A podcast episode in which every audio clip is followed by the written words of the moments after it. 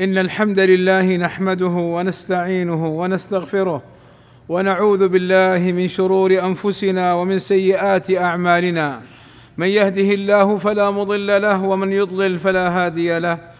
وأشهد أن لا إله إلا الله وحده لا شريك له وأشهد أن محمدا عبده ورسوله صلى الله عليه وعلى آله وصحبه وسلم. يا أيها الذين آمنوا اتقوا الله حق تقاته.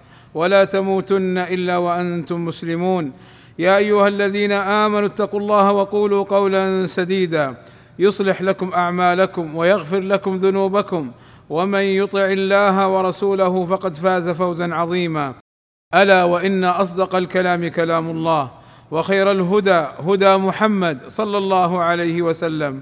وشر الأمور محدثاتها. وكل محدثة بدعة. وكل بدعة ضلالة. وكل ضلالة في النار. أما بعد فسورة الفلق من سور القرآن العظيمة التي ينبغي للمسلم أن يقرأها ويعلم ما تضمنته من المعاني الجليلة والحكم العظيمة ويقرأها بتدبر. قال تعالى قل أعوذ برب الفلق. هذا خطاب للنبي صلى الله عليه وسلم ولأمته أن يتعوذوا ويلوذوا ويعتصموا بالله الذي من صفاته أنه رب الفلق والفلق هو الصباح الذي يشق الليل بنوره كقوله تعالى فالق الإصباح وهو سبحانه فالق كل شيء بقدرته وعظمته سبحانه وتعالى.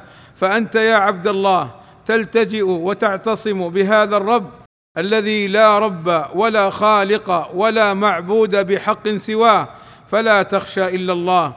وقوله تعالى من شر ما خلق أي من شر جميع المخلوقات من إنس أو جن وغيرهما كالحيوانات المؤذية فيستعاذ بخالقها من الشر الذي فيها.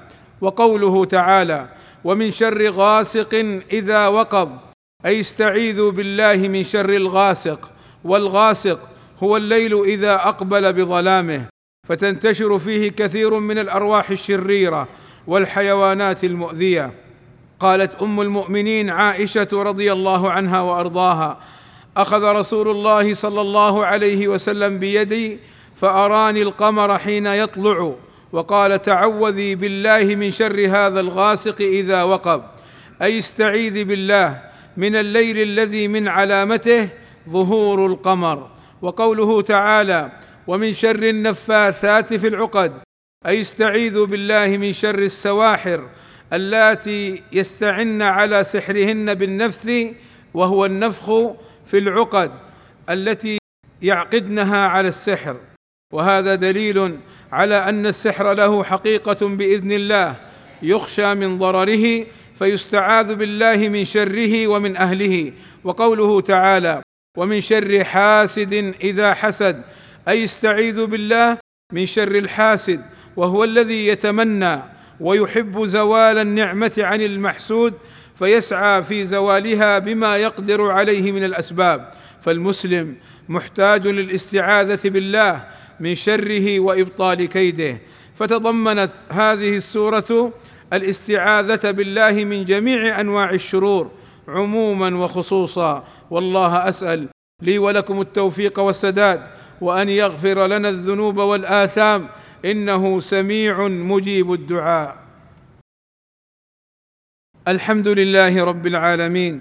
والصلاة والسلام على المبعوث رحمة للعالمين وعلى آله وصحبه أجمعين عباد الله. لقد ورد في فضل هذه السورة أحاديث كثيرة تدل على فضل قراءتها والتعوذ بالله بها من شر كل ذي شر.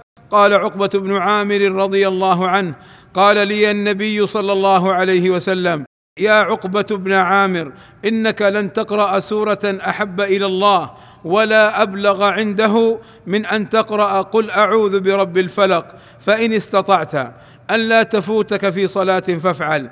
وقال صلى الله عليه وسلم يا عقبة بن عامر ألا أعلمك سورا ما أنزلت في التوراة ولا في الزبور ولا في الإنجيل ولا في الفرقان مثلهن؟ لا يأتين عليك ليلة إلا قرأتهن فيها. قل هو الله أحد وقل أعوذ برب الفلق وقل أعوذ برب الناس.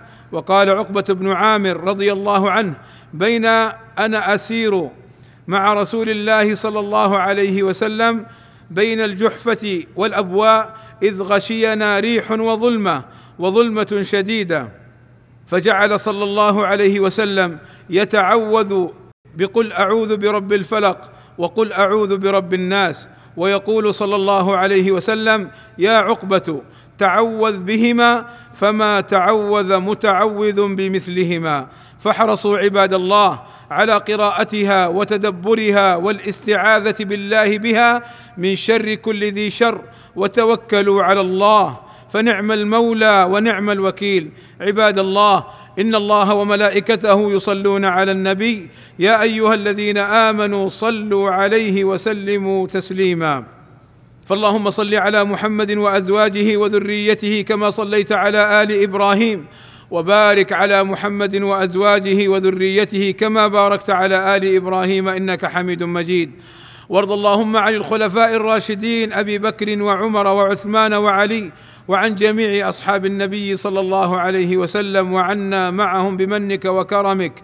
يا أكرم الأكرمين اللهم آتنا في الدنيا حسنة وفي الآخرة حسنة وقنا عذاب النار. اللهم فرج همومنا واكشف كروبنا ويسر أمورنا. اللهم اغفر للمسلمين والمسلمات والمؤمنين والمؤمنات الأحياء منهم والأموات. اللهم وفق ولي أمرنا الملك سلمان بن عبد العزيز وولي عهده الأمير محمد بن سلمان لما تحبه وترضاه. اللهم أصلح بهما البلاد والعباد. اللهم احفظهما من كل سوء. اللهم أيدهما بتأييدك.